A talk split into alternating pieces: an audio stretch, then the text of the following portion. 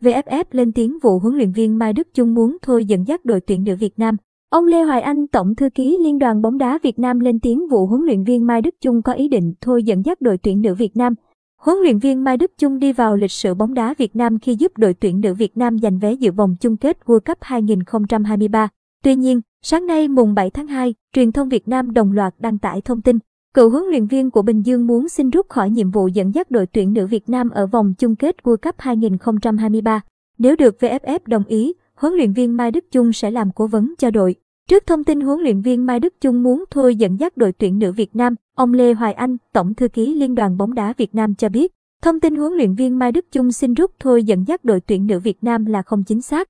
Hiện tại, hợp đồng của huấn luyện viên Mai Đức Chung với đội tuyển nữ Việt Nam còn thời hạn tới hết năm 2022.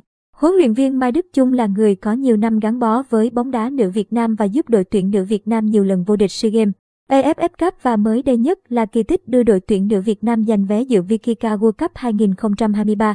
Theo đánh giá của chuyên gia bóng đá Phan Anh Tú, huấn luyện viên Mai Đức Chung là người có công rất lớn với bóng đá nữ Việt Nam. Huấn luyện viên Mai Đức Chung là người có công lớn nhất trong chiến tích lịch sử này của đội tuyển nữ Việt Nam.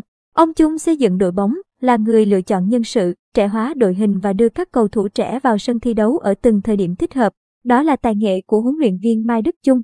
Có thể nói, ông Chung là nhà đạo diễn tài ba của bóng đá nữ. Đội tuyển nữ Việt Nam mở hội sau khi giành vé dự Vikika World Cup 2022 bản quyền, Trương Thu Trang. Theo kế hoạch, đội tuyển nữ Việt Nam sẽ quay trở về Việt Nam vào ngày 10 tháng 2 tới, khép lại gần 60 ngày. Xa nhà với thành quả ngọt ngào dành tặng người hâm mộ cả nước nhân dịp đầu xuân năm mới bằng tấm vé đi World Cup 2023. Các cầu thủ sẽ có khoảng thời gian gần một tháng về nhà cùng gia đình trước khi tái hội quân dự kiến vào tháng 3 tới để tiếp tục chuẩn bị cho nhiệm vụ quan trọng trong năm 2022 là SEA Games 30. Mốt,